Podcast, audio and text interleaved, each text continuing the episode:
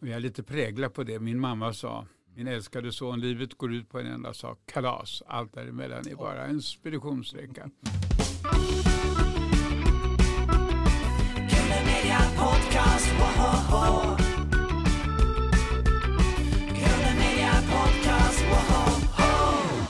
Eh, välkommen eh, Carl-Jan Granqvist till Grunden Media Podcast med mig Carl-Magnus Eriksson och Jakob Ols. Och Erik Jensen.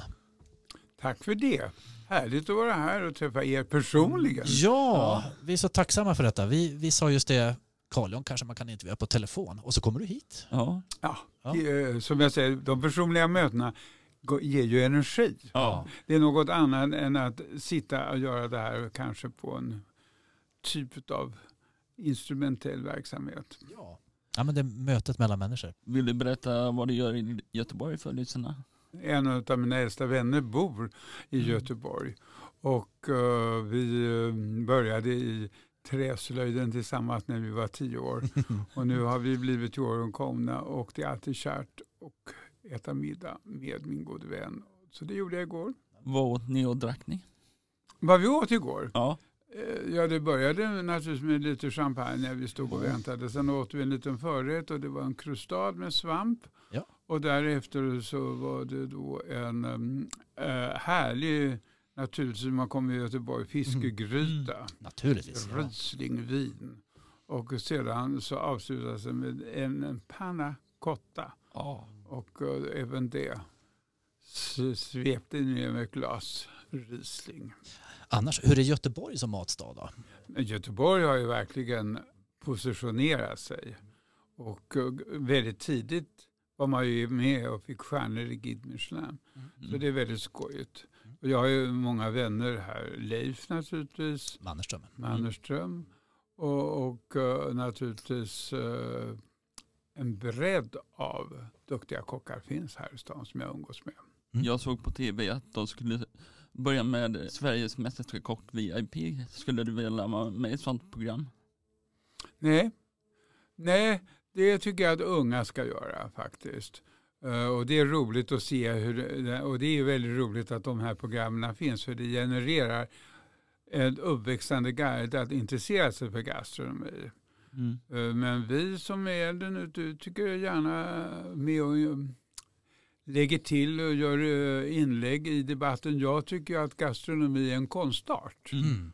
Och uh, gastronomi är ju en njutning för ögon, näsa, munhåla och öron tycker jag. Mm. Det är kul när det smäller av en champagnekork. Ja. Mm.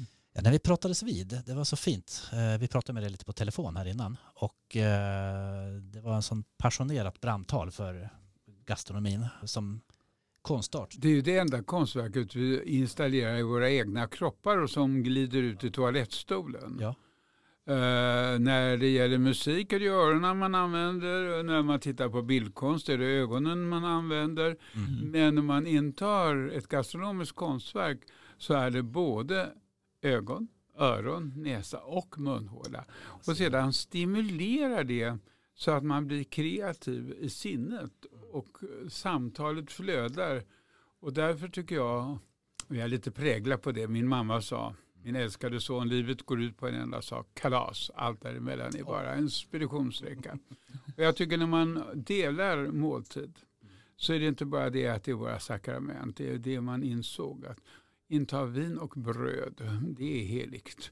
Och det ger en härlig Jag såg ett klipp när du öppnade en flaska. Är det svårt att öppna när du står så?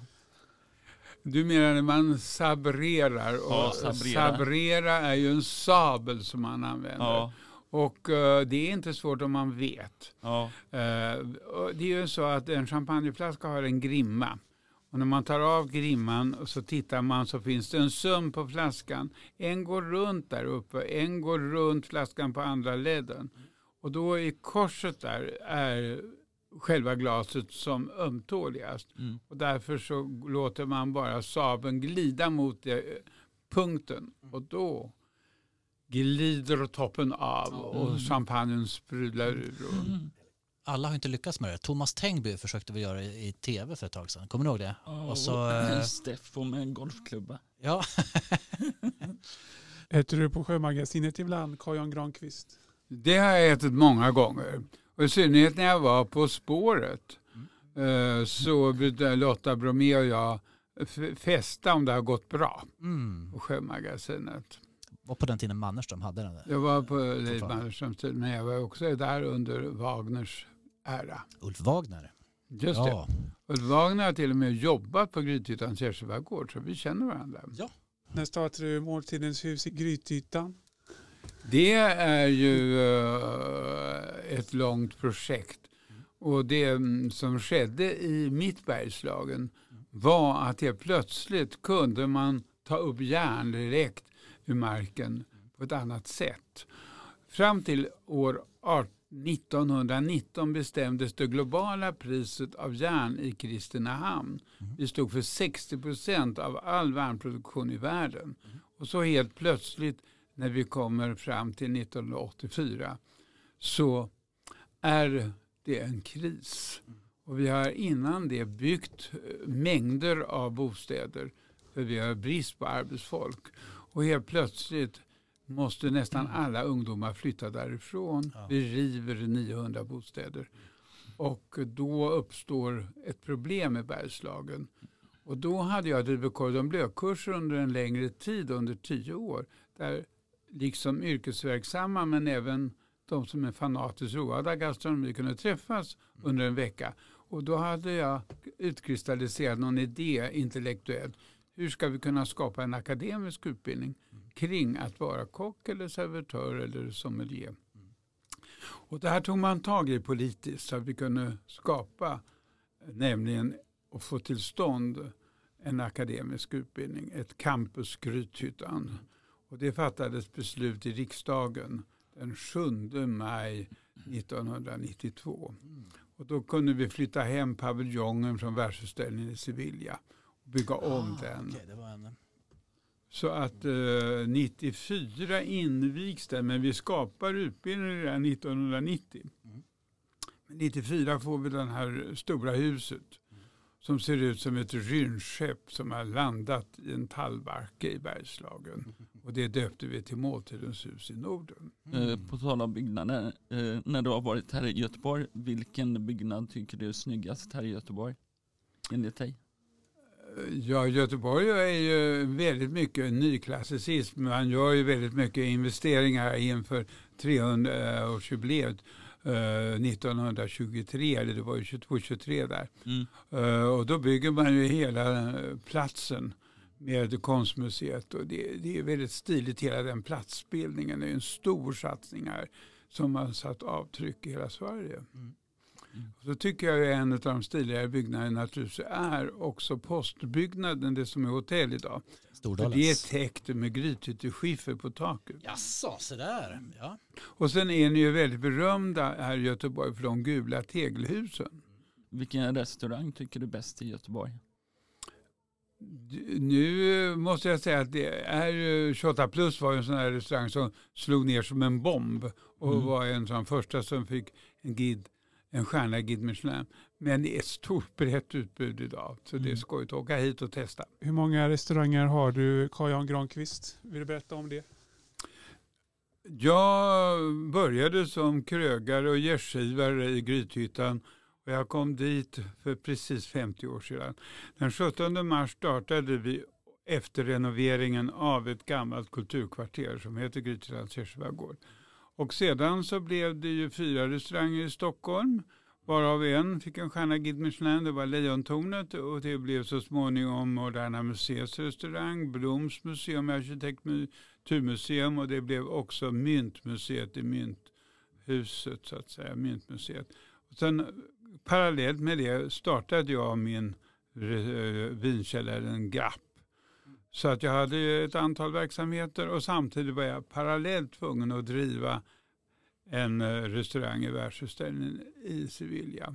Så då eh, var det var kulmen eh, i min karriär och över 300 anställda. Så det var ett väldigt pendlande mellan Andalusiens röda mylla och Bergslagen och Stockholm. Jag tänkte på de här verksamheterna då. Hur delaktig är du i de verksamheterna idag? Är det, står du för menyval och, och så eller är det mer lokala mm. filialer så som får laborera utifrån en kärna så att säga? Nej, men eh, idag så är ju, har jag, eh, vi, vi är ju, jag hade också en kär kompanjon, Olle Lindberg, som var mer ansvarig, huvudansvarig för restaurangerna i Stockholm. Men de sålde vi ganska på en gång uh, när vi hade kommit till åren. Och uh, sedan så Gärsöveriet, det säljer jag 1903. Så att egentligen driver jag bara vinkällaren Grapp i Stockholm idag plus att jag har eh, ett bruk som heter Saxo. Mm. Och där har vi verksamhet och den eh, ska nu sparka igång i juni månad för sommarverksamhet. Men vi ska driva den verksamheten året om. Men det är en stiftelse, jag, jag har donerat det där till en stiftelse som ett hem för svensk gastronomi. Mm. Vad är en stiftelse? Ja, det är en ägarform. Man kan ha aktiebolag, man kan ha förening och man kan ha en stiftelse. Så en juridisk eh, form att äga någonting. Mm. Och eh, idén med en stiftelse är att den ska vara evig och långsiktig. Och den här är dessutom, vad man sa förr i världen, from. Den är inte tänkt att den ska tjäna pengar till någon, utan tjänar man pengar ska det gå in i själva stiftelsen, ett mm. evigt paternoster. Ja.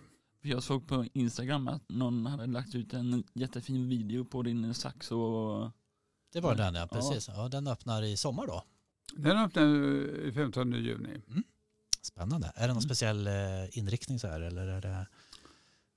Ja, det, dels eh, är det ju eh, lokal mat, eh, ekologisk mat med ett gott hantverk i väldigt roliga kulturhistorisk miljö då.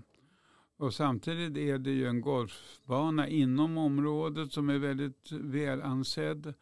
Och eh, sen ligger ju väldigt många eh, minnen runt omkring. Det finns en mängd olika attraktioner i vår närhet. Det är inte så långt till Karlstad, där har vi Lerin mm. Lars Lerin, ja. Vi har väldigt nära Filipstad och där eh, har vi Jan Eriksson med propellern och hans stora mausoleum. Och sedan inte så långt till Karlskoga där Alfred Nobel har sitt gamla hem Björkborn. Är det i Stockholm du har din fina vinkällare eller är det där på Saxo? Jag har vinkällare där jag är. Ja. Men på, jag har ju den största vinkällaren ja. i Stockholm förstås. Ja. Vi måste ju backa bandet här lite. Du pratar så lyriskt och fint om din mamma och hennes eh, påverkan här. Var det en barndomsdröm att hålla på med mat och eh, vin Alltså, mm. Min uppväxt är att mina föräldrar båda var lärare. Mm. Och väldigt tidigt upptäckte min pappa att det är något så bekymmersamt med den här grabben. Mm. Och då ville han undersöka hur, dålig, hur, hur begåvningsprofilen såg ut. Och då gjorde jag ett test på centrallasarettet i Örebro och då konstaterade jag att han lider av dyslexi. Och ordet dyslexi är ju någonting som en akademiker tycker är kul men inte den som lider av det. Det har svårt att läsa det ordet, det har ännu svårare att ja. uttala det. Ja. Och då säger min pappa till min mamma, all pedagogik bygger på sinnesperception. Om den här ungen är ordblind så kan han inte ta in kunskap med ögonen. Men han kan ju ta in kunskap med öronen. Du får läsa högt för honom. Ja. Och dessutom kan man som pappa sa komplettera pedagogiken med att ta kunskap genom näsa och munhåla. Mm. Och det så här ser det ut att hjärnan är uppbyggd med elektriska impulser som kommer från våra sinnen. Och där går det upp en liten knut och där möter det mina tidigare erfarenheter och kunskaper och då uppstår det en syntes vad jag älskar och inte tycker om. Somliga älskar till exempel surströmming och somliga tycker det är äckligt. Gillar du surströmming? Jag tycker det är underbart med surströmming. Det var en av dina frågor. Det var jättebra, jag fick in den där. ja. Vilken var din första riktiga smakupplevelse? Den uh, första smakupplevelsen är ju ofta i hemmet och väldigt tidigt där förstås. Och då kan jag väl säga att vad jag minns väldigt mycket det är väl just rabarber. För det är den första primören som kommer. Och på den tiden hade man alltid två rätter. Man hade alltid en huvudrätt och en dessert. Och det var ofta krämer. Och då kom rabarberkrämen. Mm. Och sedan kom krusbärskrämen. Och sen kom alla äpplen och päron som man ju kokade på. Färgpaletten fylldes på med olika Ja, den, kulörer fyllde- eftersom. ja, det, det var Ja, härligt ja, faktiskt. Ja. Kommer du ihåg första gången du lagade mat? Vad, vad lagade du då, Carl-Jan Granqvist? Jag började faktiskt med att göra kakor. Ja. Och jag, jag gjorde ofta plättbakelser. Mhm. Och eh, sedan så startade jag en liten lönnrestaurang. Jag sålde till grannarna i min Ah. lekstuga Oh, nybakade kakor. Mhm. Och tyckte det var kul att tjäna svarta pengar. Mm. Det var ingen som moraliserade över det i min familj. Utan ja, jag var väl bara 8-10 år eh, eh, när jag gjorde små affärer. Ja, klart grabben ska tjäna en liten hacka. Ja. Det där känner man ju igen. Herregud, man har sålt saft till grannar i somrarna och sådär. Har du någon fa- favoritkaka? Ja, jag tycker om mandelkakor. Mm. De där som man böjer över en stång till exempel. Eh, det som jag tyckte var dramatiskt det var att hugga tänderna i en liten likkista som man åt på långfredagen. Mm. Och det var en choklad som såg ut som en kista med ett kors på. Jag ska eh, tänka jag på tyckte- döden. Ja, ja, det var ju, vi har ju nyligen eh, liksom upplevt ja. långfredagen. Då tycker jag det var väldigt lite bisarrt att äta en så god kaka i form av en kistform. Är det inte mer rimligt med ett kors i så fall? Jag. Det var kors Eh, på kistan. Det var kors på kistan, ja just det. Ja. Chokl- eh, Chokladdigestiv. De är goda. Mm. De är, jag tycker om choklad. Ja. Vilka var dina förebilder som ung eh, Carl-Jan Granqvist? Ja, förebilder i mitt liv det var naturligtvis de som stod en nära. Och när det gällde just gastronomi så var det väl de här kalasen på herrgårdarna. Eh, på min mammas sida tillhörde vi en trakt där alla var släkt. Och då gick man runt på kalas och det var ju ofta knutna till de kristna helgerna då.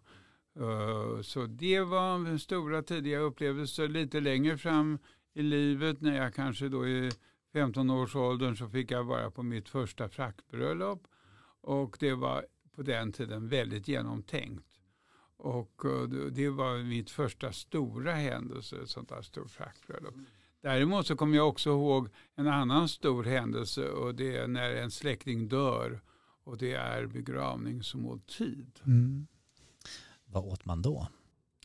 Eh, Ja, det var ju ofta att man fick buljong när man kom hem i stärbhuset. En varm buljong. Som man blir ofta frusen på en begravning. Och då var det små piroger till det och sedan så var det ju ofta någon fiskerätt. Och sedan så var det alltid just tårtor.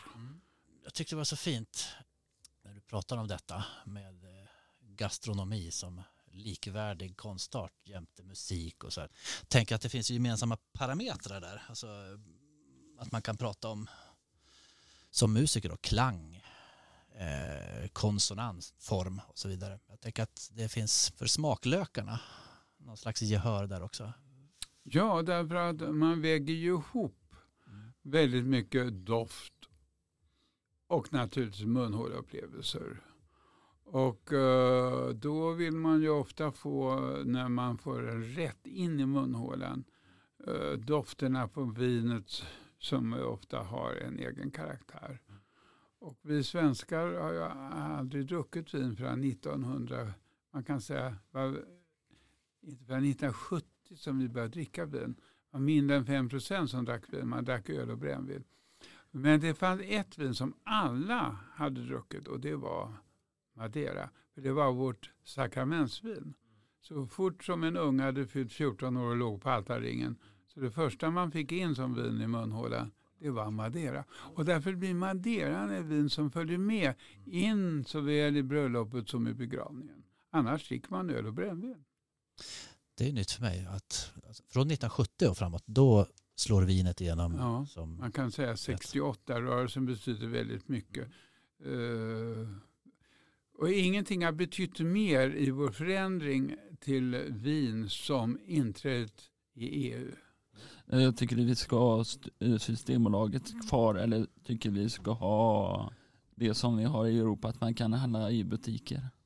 Min uppfattning är om man bor i Grythyttan där det aldrig har funnits ett systembolag någonsin. Mm. att det kan vara roligt att ha systembolag där det- det är stora orter. Mm. Men eh, det, jag kan inte förstå varför man inte kan lagstifta om Mm. att dagligvaruhandeln kan sälja vin och sprit om man ger den personalen välutbildning i ämnet. Det vore bättre för att stödja landsbygdens dagligvaruhandel med ytterligare inkomst. För mig är det ofattbart att det är det enda vi har kvar av Sovjetsystemet. Att vi ska ha ett statligt bolag som har det. Dessutom finns det inget systembolag. Det finns bara politikernas medvetande. Därför de flesta köper idag på nätet Mm. och får det hemkört. Så det är en chimär att det finns ett systembolag. Men det biter sig fast i politikerna. En Ja. rest från förr. Det är en rest Nej, Jag som är tycker, inte sann. jag tycker vi ska ha det så att vi kan eh, sälja i butikerna för på helgerna så stänger de klockan två och så ska alla snabbt dit eh, om du förstår min tanke. Stressen att hinna. Ja. Det fanns två monopol förr i världen. Det fanns ett Mm. apoteksmonopol och ett sprit och vinmonopol. Mm. Sen upphörde vi och det var det sex, 85 procent av svenska folket ville ha kvar apoteksmonopolet. Mm. Idag tycker ah, 85 procent att det är bra att vi inte har apoteksmonopol. Idag är det så att 85 procent av svenska folket vill ha Systembolaget. Mm. Så att vi är väldigt konservativa och rädda för förändringar. Ja. Jag vill ha förändringar hela tiden. Ja, det är bra. Ja. Du vill bygga om studion snart där. Är det så? Ja. Hur är kungen som fin, vinsmakare? Såg på Instagram att du hade träffat honom. Och vad dricker han för vin? Uh, vår kung är road av gastronomi. Mm. Och han är aktiv medlem i Gastronomiska akademin och han säger att jag är hedersledamot i alla andra kungliga akademier men här är jag arbetande. Och han har ett sant intresse stor kunskap och bredd. Mm. Och eh, vi eh, träffades väldigt tidigt i livet och då drack vi en Cheval Blanc 55. Mm. Och det här var väl då nu- 1973 vill jag minnas när vi delade den. Strax efter München här Ja. då, när han har träffat Silvia också. Ja, jag Är det scrollade lite på ditt Instagram och så Ja. såg jag ett par bilder där ni drack vin, eh, Ja, du ja. och kungen. Ja, jo, vi, vi träffas faktiskt minst två gånger om året. Ja, Ibland fyra gånger. faktiskt. vad roligt. Därför vi eh, sitter och arbetar med just Gastronomiska akademin så vi har en naturlig mötesplats där. Ja. Ja. En fin samling där. Vi kan väl hålla oss kvar vid vinfrågan här när vi ändå är inne på det. Nu Av, kommer vår chef in. av en ren händelse här så har vi faktiskt eh, lite vin i salongen. Nu kommer här. kungen in. Ja, titta här. Nu ska vi se här. Nu ska vi ha vinprovning. Ja. Dricker du vin Jakob? Glömde Är fråga. jag påskmust? Påskmust, ja då får du vänta. Ja, vi ska bara säga till lyssnarna här. Vi har just fått in lite vitt vin Mm. eh, som vi tänkte att Carl Jan ska få hjälpa oss att analysera. Jag känner att jag har mycket, mycket, mycket att lära där. Så vi passar på. Ja, då tänkte jag att jag skulle kunna berätta lite hur man närmar sig ett vin. Och man börjar ju med ögonen och då tittar man på vinet genom det. Och då ser ni att det här är gult med en viss anknytning mot grönt. Ni ser att det konkaviserar mot glaset på insidan. Och då ser ni att det är en gloria utan kulör.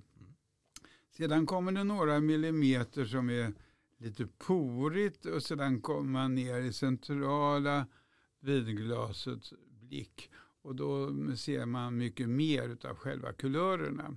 Ett vitt vin kan från början vara väldigt grönt och när det blir gammalt, om det är ett sött vin, till exempel en Chateau de Cam, så blir den bärnstensfärgad. Aha. Så det är en väldigt stor förändring på vin. Sedan när man har tittat igenom det här och då tar man och stoppar ner snaben i glaset och man cirkulerar upp och så får du inte hålla där. Utan man måste hålla i ner? foten. Ja, därför att, ja, och det bästa är att hålla här nere. Du, du, du ska flytta du ska flytta handen där som du ser under Där, sidan. ja. Därför man vill inte, det här är en idé som kommer att man har en fot, man har en skälk och man har en kupa. Och det är att man vill ta bort handens värme från kupan. Och sen är det lättare att cirkulera upp. Och nu cirkulerar jag upp och det första jag gör då är att jag tittar att det finns och blir droppar som rinner ner på glasets insida. Mm. Och ju tätare den här ridån är, ju högre viskositetshalt är det, glycerolhalt. Mm. Och det innebär att det finns en mycket härligare upplevelse inne i gomseglet. Det ser jag redan med ögonen. Åh. Sen när vi har gjort synintrycket så stoppar vi ner snabben som sagt var. Och då känner man att det är ganska mycket doft. Och sen börjar man att sätta ord på den här doften. Och det egendomliga med doft att det finns egentligen bara ett adjektiv i det svenska språket för doft. Och det är härsket. Och I och med att vi inte har några adjektiv så måste vi bygga upp liknelser. Och då säger man att det liknar eller doften är så som. Och då om ni stoppar ner näsan här så känner jag att det är lite gräsigt. Det, det finns också lite andra toner av lite honungsliknande karaktär. Mm, och det, ja, det piggar upp i näsborrarna. Det finns en viss syrlighet som avsätter sig inne i näsan. När man har gjort det här genom att titta, sedan dofta, då kommer till ögonblicket när man ska ta in där i munhålan. Och vad man gör då, det är att man sörplar först. Man vill oxidera vinet med syre. Sen sveper man runt det här inne i munhålan. Och det första man gör är att man liksom låter läpparna glida ner på tänderna för att känna av tanninerna där. Sedan känner man på tungspetsen om det finns någon sötma där. Och sedan öppnar man munnen, inhalerar och då känner man mineralraset mitt på tummen. Dessutom, samtidigt, nu har ni ju svalt där och öppnat munnen, så känner man hur fruktsyrorna tar över och saliven börjar växa. Och sen det sista man gör det är att man drar upp tungroten mot gomsedet och gnuggar för att känna efter doften, eftersmakerna. Vidhäftande graden. Så jag tycker vi tar och testar det här.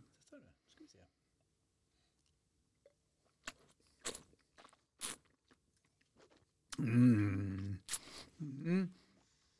Jag öppnar min mun, jag oxiderar munhålan med syre. Jag drar upp läpparna. Det finns en viss eh, motstånd där uppe på tänderna. Man känner i gomseglet. Man koncentrerar sig på tungspetsen. Det finns en viss sötma. Mm. Man inhalerar och ni känner att det är ett mineralras mitt på tungan. Mm. Och sen kommer det lite saliv. Syran påverkar salivtillväxten. Ja. Och sedan så drar jag upp tungroten och gnuggar. Hur jag vill känna. Mm. Och då gnuggar jag för att känna längden. Piruetterna. Mm. Svårare är det inte. Det här var ju fantastiskt. Eh, en Ny värld som öppnar sig. Det Och där är- som du förstår med musik. Ja. Det är ungefär som du använder örat. Ja. Här använder du munhålan som ett instrument Ja. för att avgöra. Och som att ge dig möjlighet att sätta språk direkt på det här. Jag tänker så här, i musikvärlden har vi gehör. Mm. Det känns som du har väldigt gott gehör för detta. Absolut gehör ska jag säga. Ja, och, och det här att vi har olika talang och känna nyanserna. Mm. Eh, och så har vi olika möjlighet att binda upp det i minnet. Mm. Eh, så somliga har ett smakgehör Ja. på vin. Jag tänker det är någonting man kan träna upp. Ja, men har man ett gehör. Mm.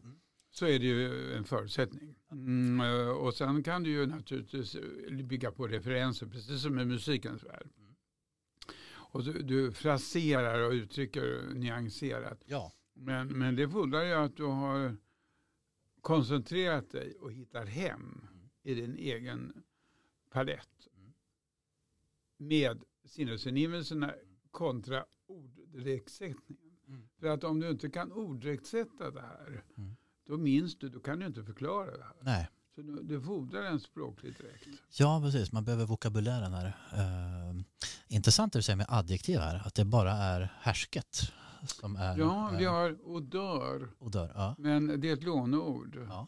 Eh, Men däremot, vi ska ju kanske, nu har vi provat vitt vi ska prova vin också. Och det är nämligen enklare att göra den här provningen rött vin, analysen, därför att det blir mera skiftningar i vin. Hur många poäng får det från en skala 1 till 10? Det här, Ja. Ja, det här är absolut ett medelmåttigt vin. Mm. Eh, Det finns en balans mellan frukt och syra. Mm. Eh, Det är väldigt trevligt att det har en längd. Mm. Det sitter kvar. Mm. Det har mineralhalt och det innebär att det har ett större rotsystem. Och det är inte helt... Alltså det är druvstockar med ett större rotsystem. Det känner jag på en gång.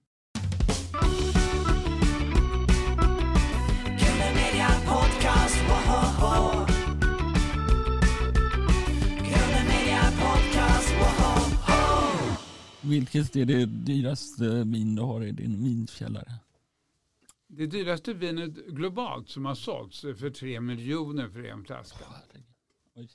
Eh, Det dyraste som nu säljs på auktion i Sverige är Romani Conti. De säljs varje vinaktion för 250 000 kronor. Mm. Oj. Så att vi har ju utökat våra referensramar betydligt. Mm.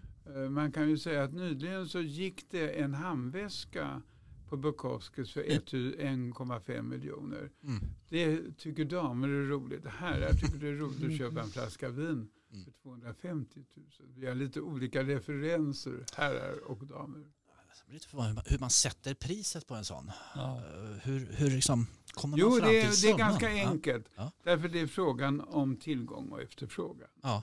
Så har du en stor tillväxt på jorden Ja. så är det många som tävlar just om de här bourgogneflaskorna. Ja. Och det finns hur mycket rika människor där 250 000 inte berör dem. Eh, och det gick som tydligen att det finns damer som kan ge 1,5 miljoner för en handväska. Och hon hade redan 40 innan. Får de provsmaka flaskan när de Nej, det kostar tre man miljoner? Inte. Nej, det får man inte. Inte direkt. Utan man köper grisen i säcken. Vilket är godaste vin du har druckit, Carl-Jan Granqvist? Det godaste jag har druckit det är nog första gången som jag har en sån här stark emotionell bindning till ögonblicket. Och det här är i Saint-Emilion som är ett område i Bordeaux, Frankrike. Jag är där, jag har träffat en liten greve som heter Comte de Lignerie och han tar med mig på sin vespa. Emellan oss har vi hans flickvän. Så åker vi ut till litet auberge och vi sitter i en sån här trädgårdsgunga, de igen, och sitter och vänslas. Syrsorna spelar, mörkret lägger sig och jag halsar just en Cheval Blanc. Och då, ja, då minns alltihopa ihop. Ja. Stunden, ögonblicket, mötet med människor och så fäst det i upplevelsen av vinet. Ja. Och då blir det som, varje gång jag möter det vinet så blir det som impression. Ögonblicket där kommer tillbaks.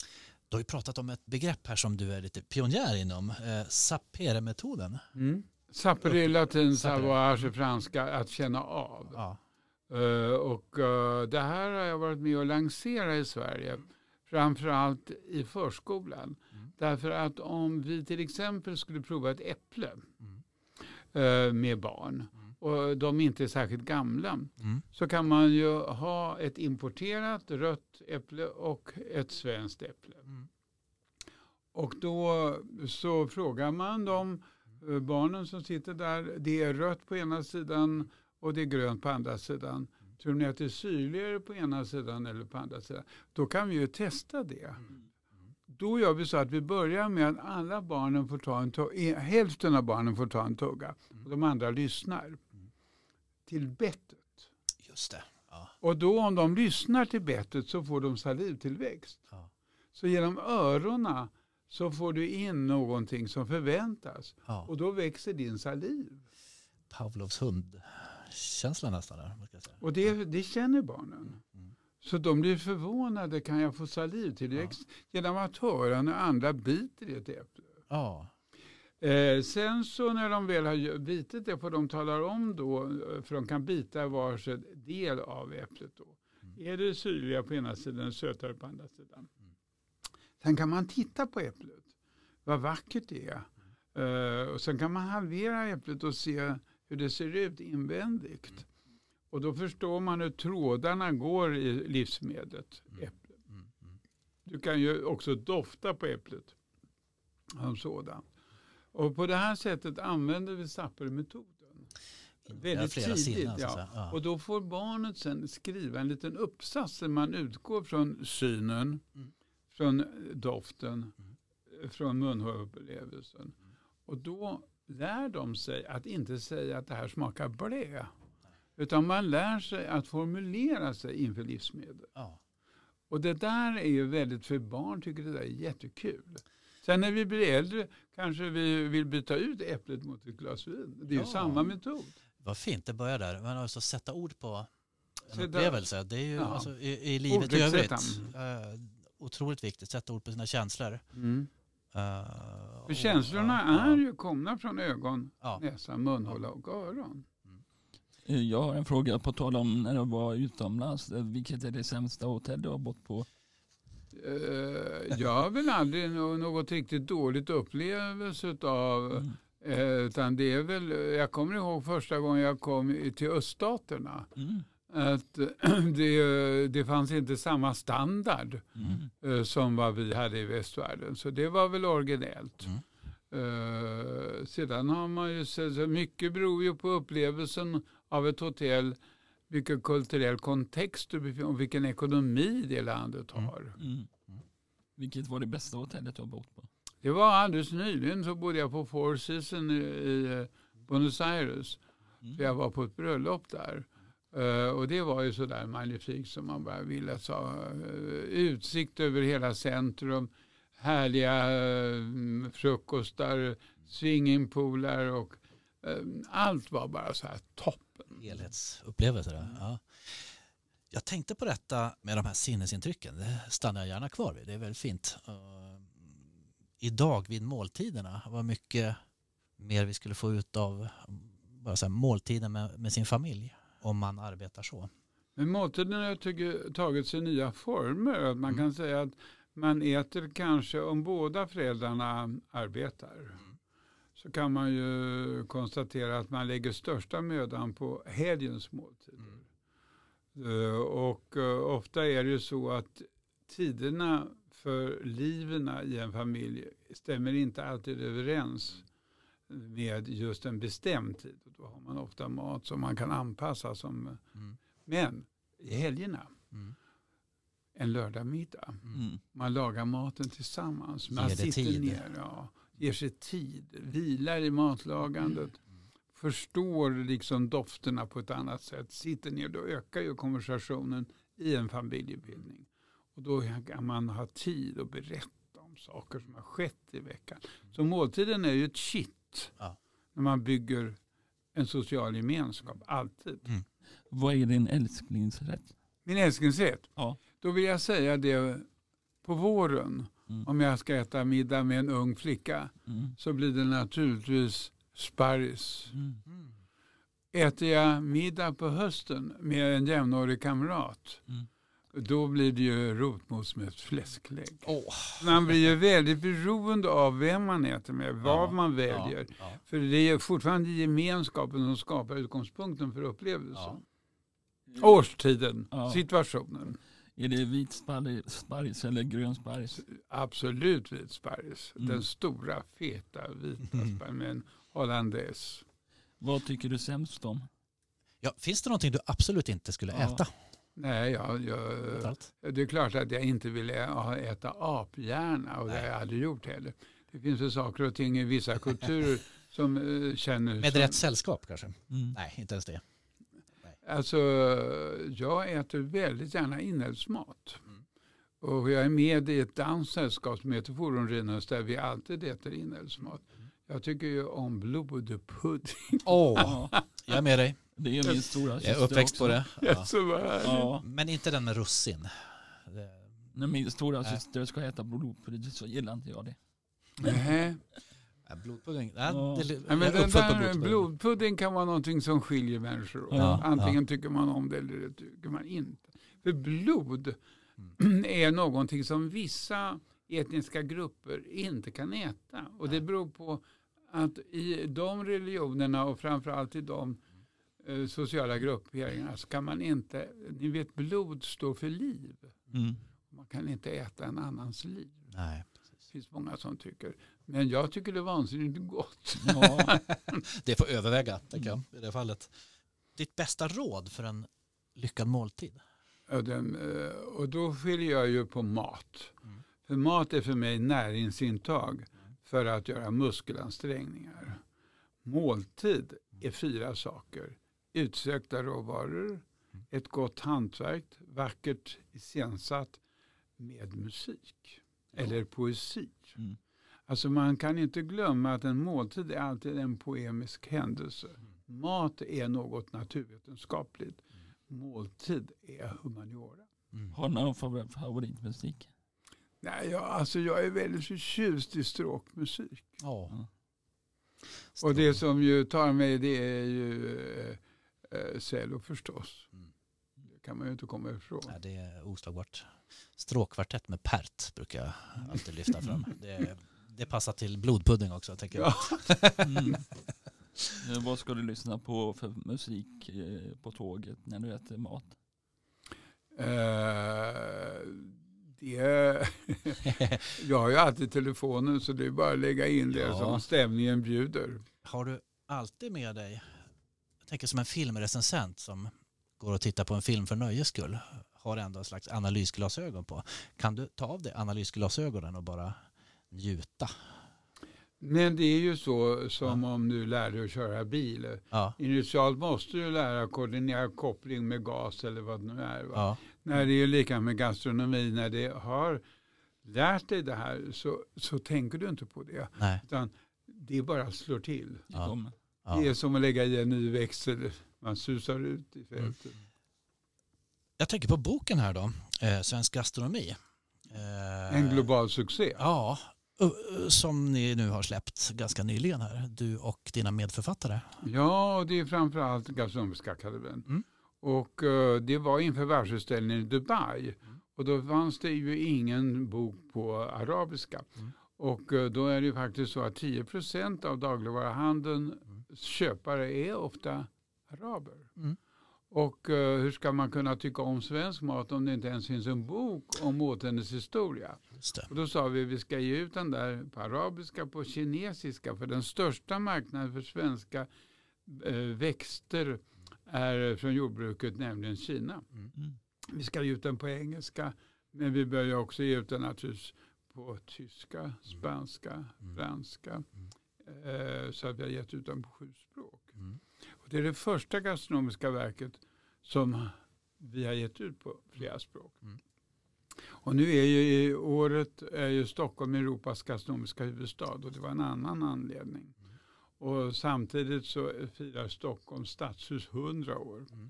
Samtidigt ska ju faktiskt Göteborg fira Ja, vi har haft det lite Mm. innestående här nu. 400 år. Eh, Ja, år. retroaktivt firande då. Eh, Ja, men det gjorde man ju även för 100 år sedan. Ja, det var så. Så Ja, det, vi ligger i fas. Ja, ligger i fas. Om man tittar på den här boken så ser ni att första sidan sitter kungen i frack med Nobelmiddagen. Och Nobelmiddagen är ju en middag där 1300 äter och 400 miljoner tittar på. Mm. För det är världens mest publika middag. Mm. Och öppnar du den där och tittar in Den några sidor in så sitter kungen där, bara några sidor in där, så sitter han och tältar. Där ja, precis. Ska vi se. Eh, Och då tycker jag det är roligt att han har skrivit förordet där. Ja, vad fint. Ja. På framsidan sitter han i frack och här sitter han och tältar med sin Mm. hund. Och så skålar han sonen eh, på Nobelfesten som man brukar göra. Ja. Har du varit på Nobelfesten själv? ja, jag har jobbat med en eh, förändringsprocess en gång i tiden inför ett jubileum. Och då var det en god vän till mig som fick uppdraget som hette Åke Livstedt och vi var några som gjorde ett nytt koncept. Så det blev nya glas, porslin, bestick, dukar men också en ny artisteri. Så jag har verkligen varit involverad i Nobelmiddagen. Ja, Roligt. moderniserande kan man säga. För det ser svårt ut när de går med trappan på tv så. Ja, jag har inte gått i tävling men många av mina Ja. studenter från restaurangskolan har ju varit delaktiga i och är det varje år. Ja. För det är ett väldigt stort projekt det hela ser man på tv. Det är ju en av världens mest publika middagar. Ja. Tänka er att 1300 sitter där, 400 miljoner tittar på. ja. Dessutom är det ju väldigt många som i sina hem sitter ner och gör det där som en liten trevlig... Det är lite som Vasaloppet. Man sitter gärna och tittar på den långa sändningen och känner att det här är, det här är något väldigt svenskt på något vis. Och apropå det då, svenska råvaror. eh, Det skriver ni om här att eh, det har hänt någonting med den svenska eh, maten att numera är vi inte ett u-land längre utan vi har råvaror i världsklass. Anledningen varför Sverige är världens bästa land att odla livsmedel är beroende på att vi har Golfströmmen. Mm. Därför har vi i Sverige fler soltimmar än i Bordeaux. Det är så? Det är bara att konstatera. Och det är solens eh, timmar som avgör kvaliteten på livsmedel. Dessutom så kan man väl säga att det är bara i Västerbotten som du kan göra ost under midnattssol. Mm. Då har korna gått ut, de betar, det är ett helt annan kvalitet på gräset. Och därför tycker jag att man borde sälja midnattssolsost Ja. från Västerbotten. Men vi har varit dåliga att berätta om våra livsmedel. Vi har mer gjort bulkvara Mm. än premium. Mm. Det enda premium vi har idag som är utav världsklass är Kalix löjrom. Mm. Och när det blir, loka, när det blir bestämt utav EU att utses det som det förnämsta livsmedlet så gick priset upp från 650 kronor till 3500. Ja. Och då kan man ju som fiskare kanske tjäna pengar på det. Ja. Så att jag tycker att det är sorgligt att vi har varit dåligt att tänka globalt. Mm. Att vi ska exportera våra livsmedel. Mm. Vi har mera gjort för en bred allmänhet Mm. ett billigt livsmedel. Och vi har aldrig haft så billiga livsmedel i Sverige som nu. Trots att priserna har gått Inflationen har ju Mm. spelat in men ändå- ändå. upp. Eh, så lägger vi ut av vår totala inkomst väldigt lite i förhållande till andra länder. Mm. Så vi, man vänjer sig vid att äta dåliga livsmedel. Ja. Eller billiga livsmedel. Ja. Blodpudding är inte fel ska jag säga men det är väl billigt också. Hur känns det att bli professor Carl-Jan Granqvist? Uh, ja, det var ju en process. Och eh, man ska bli meriterad och man måste lämna in och man ska kritiskt granskas och sen blir man utsedd till professor. Och det finns olika sorters professorer. Mm. Dels finns det så kallade regeringsprofessurer. Eh, dels finns det då eh, befordringsprofessurer. Och sen finns det professurer som är utav eh, erfarenhet. Mm. Och jag är ju en så kallad professor av erfarenhet. Mm. Och det kallas, jag är ju i Norge då, Ja. och då kallas det för professor 2. Men det är samma tillsättningsförfarande. Men det har varit väldigt skojigt att vara undervisande och umgås med ungdomar, studenter. Så jag har glatt mig mycket åt. Och sen har jag ju hållit på med det så länge så att jag började ju med det redan någon gång på 90-talets slut. Eh, och sen var jag sju år professor i Stavanger. Hur mycket undervisar du? Jag undervisar fortfarande stundom. Mm. Håller gästföreläsningar. Men jag skriver ju mycket. Professor i gastronomi alltså? Ja, eller som Eh. det heter på norska, matkunst. Matkunst? Det låter alltid trevligare på norska. Matkunst. Mm. Innan vi glömmer det, ska vi inte testa det här röda vinet nu då? Ska vi göra det? Vi har fått in ett rött vin. Och som ni ser så har jag alltid en vit bakgrund då. För att om ni inte har en vit bakgrund så kan ni inte se den här glorian. Ja, Om vi har vi- alltså vit bakgrund här nu Mm. framför, framför vinet här så att vi ser. Och då eh, så ser man ju mycket tydligare att det är en gloria om du väckar glaset. Nu har du det fel, du får inte hålla i fel hand Oj. där. Du Och så där du Och så ska, du väcka, och så ska Ja. du väcka ner den så att du får en eh, Så. större konkav yta. Mm. Och då ser du att det är en ganska stor gloria där som är utan färg. Sen kommer det här 3 millimeter så är det där med porighet. Och i Så det är den glorian, då pratar vi alltså om... eh, det är en utspänning. Mm. Och den utspänningen avgör då Mm. viskositeten, kemin i det här vinet. Mm. Sen kommer det 3 millimeter som du ser med porighet. Mm. Och i den där porigheten ser du hur gammalt vinet är. Är porigheten går den mot blått så är det ungt. Det här går mer mot tegel. Så det här är ett något äldre vin. Mm. Och sen tittar du igenom så ser du hur mycket kulör det är. Det här är inte transparent. Vissa röda viner kan vara transparenta. Mm. Som vinet var där. Mm. Så här är det en större mängd av tanniner. Mm. Så bara blicken säger dig att det här kommer vara en kyss av tanniner uppe i gomseglet. Spännande. Det här är inte genomskinligt. vad ska säga. Transparent. Transparensen, ja. Och sen kan vi ta och stoppa ner näsan. Och då känner ni att här är mycket vanilj.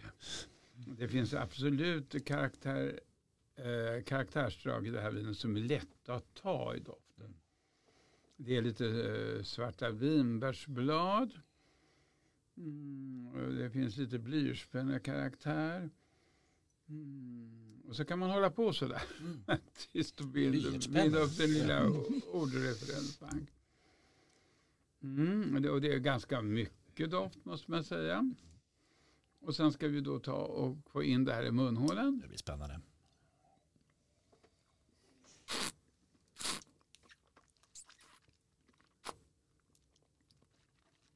Man sväljer, man öppnar. Och som jag sa, nu om du drar upp tänderna känner du Mm. att det är som ett sandpapper. Mm. Det är som ett sandpapper uppe i gomseglet. Strävt. Påtagligt. Mm, Du känner att fruktsyra, det är mycket fruktsyra, Ja. det blir salivtillväxt på en gång. Du känner på tungspetsen, det finns en elegant liten sötma. Mm. Mm, Det finns en mineralhalt. Mm. Men jag trodde det skulle vara mer mineraler på tungan. Mm. Så det, mm, det, det är inte så gamla vinstockar. Men, men det sitter kvar. Det sitter kvar. Mm. Och sen, jag, som ni märker andas jag ju hela tiden.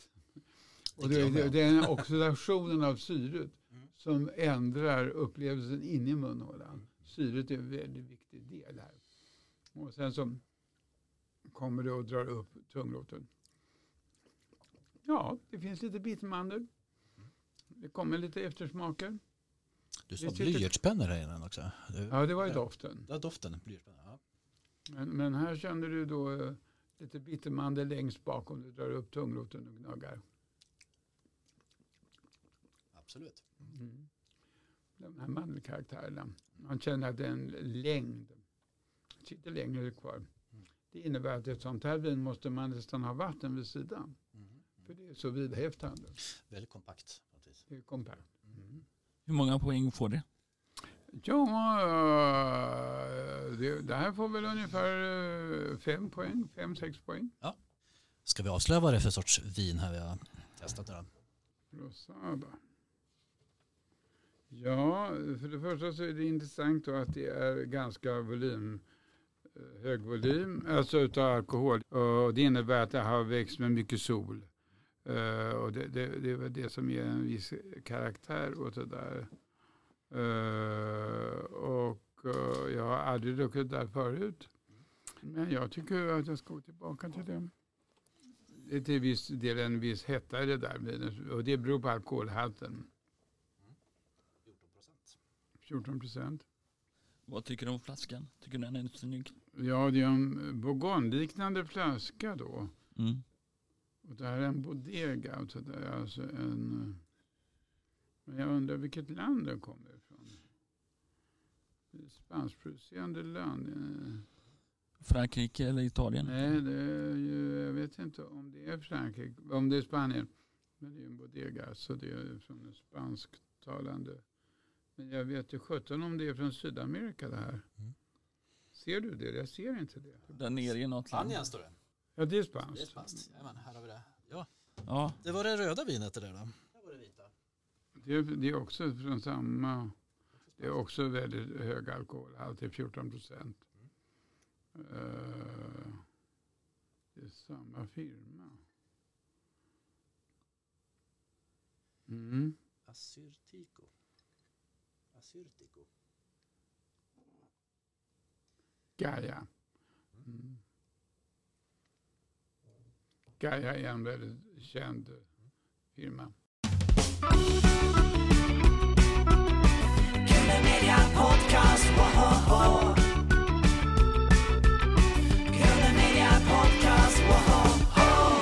När ska du provsmaka nästa gång i eh, P4 eller radiokanalen?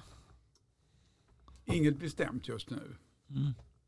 Är det i eh, P4? Nej, det är P4 P4 Extra va? Just det, med Ja. ja. ja. Det var ju för med Lotta Bromé. Träffar du Lotta Bromé ibland, Carl-Jan Granqvist?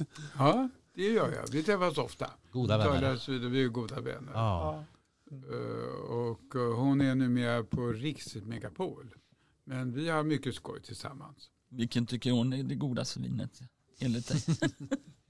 När ni sitter och provsmakar på i radio. Hon kan vara mycket road av subtila nyanser. Hon är ju en subtil person. Ja. Så att hon, hon är bred Mm. och konnässör. Jag tänkte på eh, matlagning här då. Eh, Finns det något matmässigt forskningsfält där du skulle vilja upptäcka mer? Vad som är intressant är att man arbetar nu med många kulturväxter. Ja. Och gråärtor är ett sånt där område Ja. som man håller på och forskar på.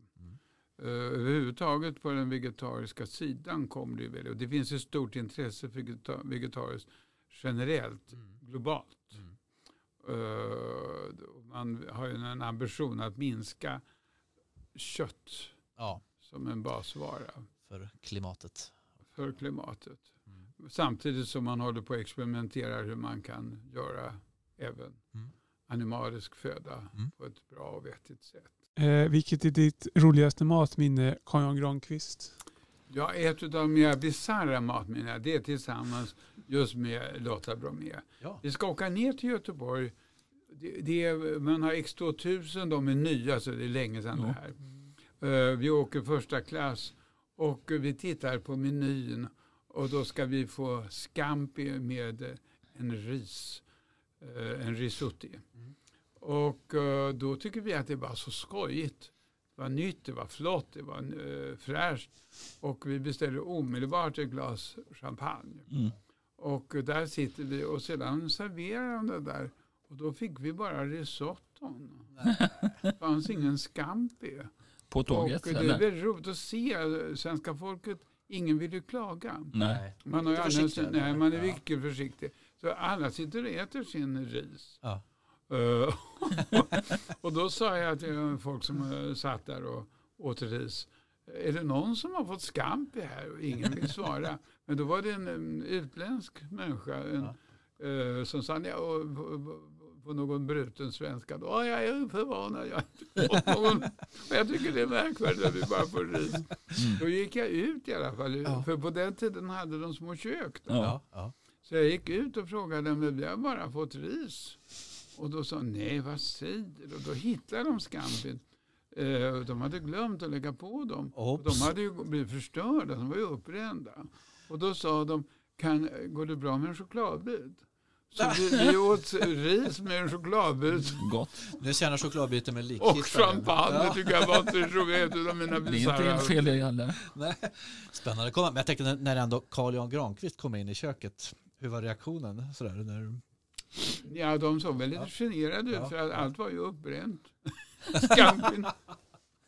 De försökte liksom smyga in Ja, de, visste, de tänkte, kunde inte göra någonting det. åt det. Fanns Nej. ju bara ris. Eh, Om du inte vore vinsmakare, vad skulle du jobba med då? Ja, om jag var och jobbade inom vinindustrin. Mm. Det är Eh, klart att jag skulle helst vilja jobba på en mindre gård. Mm. Där man stod nära. Mm. Eh, Och, och, och, och där man kunde leva med klimatet och med vingården. Ja. Förstås. Och sedan göra olika tappningar beroende på varje år är unikt Mm. på grund av väder och vind. Så det skulle jag gärna göra. Mm. Finns det någon maträtt som du har omvärderat med åren? Som du gillar nu men inte förr? Ja, men det tror jag med alla vi som blir äldre. Vi, vi blir ju mer och mer roade av fisk. Mm. Så att eh, jag äter ganska sällan kött. Om det nu inte är inälvsmat. Jag älskar njure, lever, som jag sa, blodpudd. Eh, men i- häromdagen fick jag faktiskt eh, renskav Åh, med mycket, med mycket svamp. nu sätter du igång. Ja, det var väldigt gott. Det är Pavlovs hunden. Hur får man tag i en djurar på tal om det? Njure? Ja. Alltså nu när jag var på bröllopet i Buenos Aires så fanns det hur mycket kallbröst. Det var en ovanligt vanligt förekommande. det får man ju aldrig. Mm. Ja. När såg jag kallbröst på menyn? Och, Mm. och njure väldigt sällan också. Mm. Men det finns fortfarande kvar lever anglais på vissa restauranger. Ja. Men om man tänker sig bara en sån här sak som makaroner och korv. Är det en smaksensation? Om man... Ja, det är väl om man är präglad på. Jag är ju inte präglad på makaroner och korv. Stroganoff direkt. Mm. Eh, Men för mig lå- låter det mer som kalorier än gastronomi. Har du någon favoritkock som du gillar i tv att titta på?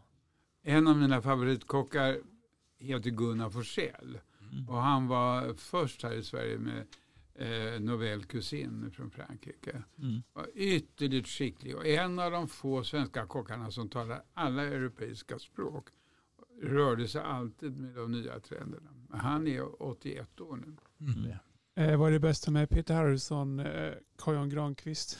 Som också är med i Gastronomiska akademin. Alltså Peter är ju, älskar gastronomi. Ja. Och han blir ju lyrisk. Ja. Och han är också väldigt vinkunnig. Och sen har han en härlig humor och han har ju alltid poesi. Bara man ser honom så blir det lite poemiskt.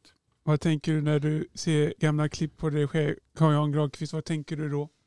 Ja, alltså jag brukar ju tänka sådär att eh, när jag går upp på morgonen så tittar jag inte så gärna hur jag ser ut i spegeln. Utan jag stänger ögonlocken då. Eh, och när man tittar på gamla foton är det ju alltid roligt. Eh, och man minns ju sig som alltid ung. Och, och, eh, man vill inte uppleva sin likamen i sin nuvarande form. Hur var det att hoppa in för Björn Hellberg i På spåret? Som domare. ja, Ja, det var kul. Eh, jag älskade ju att jobba med Maestro själv, Oldsberg. med Ingvar Oldsberg. Eh, han hade ju en sån härlig humor. Ja. Och, och byggde frågorna utifrån uh, ordvitsar kan man säga. I högsta grad. Ja. Eh, och jag kommer ju ihåg faktiskt eh, när jag hittade hem till Birmingham och man hade talat om julskinka. Ja. Eh, och det är ju sån där uh, oerhört, han hade ju alltid sådana där roliga Och så sitter han med sitt lilla Ja, spjuverleende ja, det är på ja, Oldsberg. Ja, man, eh, jag ser det framför mig. Ja, skinka. Det blir ju Birmingham förstås. Eh, eller förkyld fågel. Uh, För mig är det Here's Knees Duck, Härnösand, där jag kommer det ifrån. Men, ni. den- Ja. ja, men förkyld Det fågel. är just det där. Den där finns inte kvar. Den där humorn finns inte kvar idag. Ja. Idag är de ju så överdrivet intellektuella. Ja, precis. Och ska- trendiga. I- Och nu är det så en ny... eh, Det, referenserna är ju väldigt moderna. Ja. Så att eh, man hänger inte med. Nej. Vad ska du bjuda Eva Blom på? Vad jag skulle bjuda Edvard Blom på? Ja, han äter ju vad som helst och hur mycket som helst. Så det är nog inga problem Men, men eh, jag har känt honom mycket länge. Han jobbade i ett arkiv, Mm. ett industriarkiv i Stockholm. Och han är otroligt kunnig och bred. Mm. Eh, Så vad man än bjuder på tror jag att han skulle ha referenser. Så. Är det du som väljer dina egna kläder? Eh, Du är alltid så snyggt klädd. Tackar. Nej, men Ja. jag har alltid varit road av mode. Mm. och eh, tycker det är hemskt kul. Och eh, varje gång jag köper en ny kostym så känns jag lite mer fräsch. Mm. Eh, men jag har en stor garderob och jag har kvar alla mina kläder. Mm. Så på vinden på Saxon har jag ändå från min första skräddarsydda kostym som jag beställde när jag var i 20-årsåldern. Och det lustiga är att nu när jag har gått ner i vikt så kan jag ha eh, även från Mm. de kläder jag hade när jag var 25. Mm. Träffar du Knut Christian ibland? Jag träffar ofta Knut Christian Gröntoft. Ingen vet varför det där blev så populärt som radioprogram. Ja, Det vi här- saknar er som kombo. Ja, och det här är ju då redan på 70 70-talet. Mm. Nej, nu ska vi se. 80-talets början. Det här är redan på 80-talets början. Och um, vi ingick ett program som hette Levande livet. Och avsnittet kallades för Vinprovarna. Mm. Och det var då Knut, Christian Gröntoft och Carl Jan Granqvist. Och vi trodde vi var konsumentupplysande. Men de flesta upplevde oss som ett entertainerpar. Ja, det var verkligen ett radarpar där. Som, Ja. ja. Och vad vi trodde det var att vi skulle försöka sätta ord just på sinnesförnimmelser. Mm. Men folk upplevde det som ett skämt. Jaha, okej. det var... Och vi fick ju väldigt mycket tittare. Vi hade ju fyra miljoner tittare. Ja, För på den tiden fanns det bara två kanaler. just det. Och vi blev kända både i Sverige och i Norge. Ja. Jag kommer aldrig glömma, jag var 17 maj samma år i Oslo. Och då ropar någon på stationen, vinpröven! och alla människor vänder sig och på Underbart. Ja. Får vi se en återförening med er här framöver? Nej, det tror jag inte. Det vet jag inte. Men jag jobbar också med hans bror, Magnus eh, Gröntoft, som är och jobbade med ny nordisk mat. Det var ett projekt som jag var med i och vi fick mycket pengar utav Nordiska ministerrådet. Först 25 miljoner, sen 37 miljoner för att lansera nordisk gastronomi i världen. Jag frågade Leif Mannerström en gång för länge, länge, länge sedan Just det. hur man gör bearnaisesås. Ja. Eh, jag tror det var pulver eller något. Har du något tips hur man gör bearnaisesås? Ska säga att Mannerström blev lite upprörd över att vi pratade pul Ja. pulvermos. Var det vi pratade om. Ja. Ja. I podden. Ja, men det är ju väldigt intressant för på ICA kan man ju köpa Erik Lallerstedts bearnaise. Exakt. Ja. Så de finns ju värdegjorda. Om Ja. man inte vill, och det är ju inget svårt att göra. Finns. Köper du det den ibland? Så. Ja, ja, Det brukar jag För att ibland, eh, om jag har en egen middag så finns ju många mm, som har olika, man kan inte äta det och man kan inte äta det. Nej. Mm. Eh, och då kan man ju ha en aioli, han har ju alla möjliga utav varianter där. Mm. Men annars är det väldigt lätt att göra det själv. Ja, Mm. men det är väldigt svårt när det ska, äh, skär sig. Då börjar man om med en äggula bara. Ja, Eh, har du växlat Leif Mannerström och Erik Lallerstedt någon gång? Jag tycker de är så lika. Leif Mannerström. Nej, jag har ju aldrig tagit fel på dem, för jag har ju känt dem så länge Ja. båda två. Och Erik har jag ju verkligen känt allra längst. Ja. Eh, och jag kände honom när han jobbade extra på Stora hotellet i Örebro. Och han hjälpte mig att komma in på Operakällaren en gång i tiden. Eh, så det här är ju evigheter att se. va? Mentor. Ja. är det där det står Eriks bearnaisesås på? Ja, men det är den ja. Erik Lallerstedts. Hur ofta använder du sociala medier och eh, för du var med i ett program när du fick lära dig om det? Jag har varit med på eh, Seniorsurfarna. Ja, Och jag ska vara med det igen. ja vad roligt. Eh, och jag är dålig på det där men jag blir något bättre allt eftersom. Så att jag jobbar med det. Jag tycker det är genialt. Vi Det är en, en global händelse att vi kan kommunicera på detta sätt. Mm. Relativt enkelt att lära sig och man kan gå ut runt jorden utan kostnad. När ska du vara med i det igen? Vi, vi ska spela in det när som helst. eh, Mm. det var Någon vecka eller vad det var, 14 dagar vad det var. Jag ska vara programledare i det sen. Det är fortfarande Katri Salberg. Ahlström. Ahlström, ja. Eh, vad är du mest stolt över? Det jag älskar och är stolt över det är just att måltiden är en utgångspunkt för mänskligt liv. Mm. Och, och det roar mig och jag är stolt över att få till en akademisk utbildning. Och att den är statligt betald. Det är det enda landet i världen som har statligt betald akademisk utbildning för kockar, servitörer och sommelierer. Mm. Jag ska bara säga det att eh, du vet, du har en hemsida här som heter Carl Jan.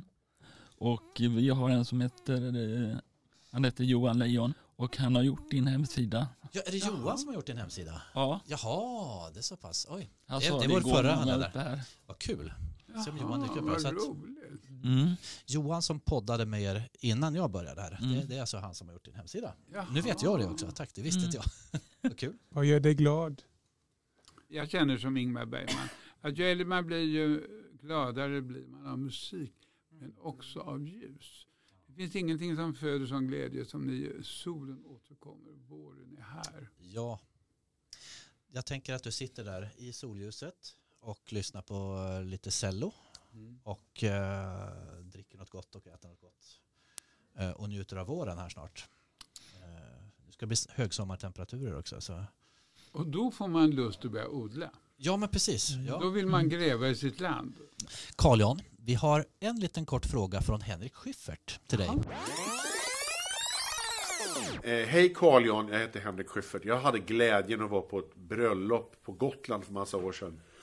När du höll ett tal som var det roligaste bröllopstalet jag har hört i hela mitt liv. Det var mycket om att, att du var i the meatpacking district i New York på 70-talet. Eh, och eh, jag tänkte bara att en fråga till dig var så här. Eh, vilket är ditt främsta tips till folk som ska hålla tal på bröllop? Hur gör de för att bli lika bra som du, Carl Jan Granqvist? Det är väl enkelt, det vet du Henrik Schyffert, att man tar sin inspiration och stundens ögonblick och det är det bästa man kan göra. Vad skulle du vilja ställa för följdfråga till Filip Hammar om du fick? Du har jobbat med honom och Fredrik. Mm.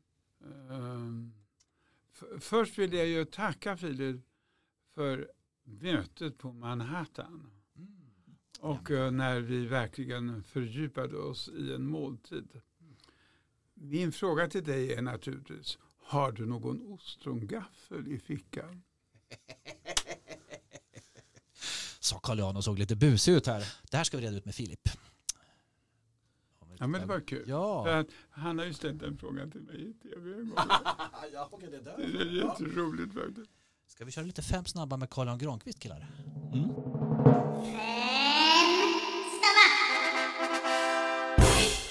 Vin eller champagne? Båda delarna. Rätt svar. Slips eller fluga? Oftast slips men gärna fluga. Ja. Torrt eller fruktigt vin? Torrt vin. Ostron eller musslor? Ostron. Tore Wretman eller Nils-Emil Ahlin? Eh, Tore är ju en guru i mitt liv. Ja. Eh, Stockholm eller Grythyttan? Där är svaret absolut båda delarna. Ja. Man behöver landet, Ja. man behöver en intellektuell esprit och det får man i storstad. Fint att höra. Och så fint att du ville gästa oss Carl Jan. Vi ska släppa iväg dig till tåget här nu. Tack Mm. för att du ville besöka oss och prata mat och gastronomi och vin. Tack själva, det var Tack. verkligen eh, härligt att få möta er och vilka roliga frågor ni Ja. kom Ja, med. jättekul vi, eh, vi älskar sånt. Mm. Eh, Pålästa och duktiga. Känner oss klokare och berikade. Får du hoppas att du hinner till tåget. Vi. Tar en taxi. Mm. Sköt om dig Carl Jan. Mm. Tackar. Och eh, ha en trevlig resa. Ja. Tackar. Hej då. Hej då. Podcast, whoa,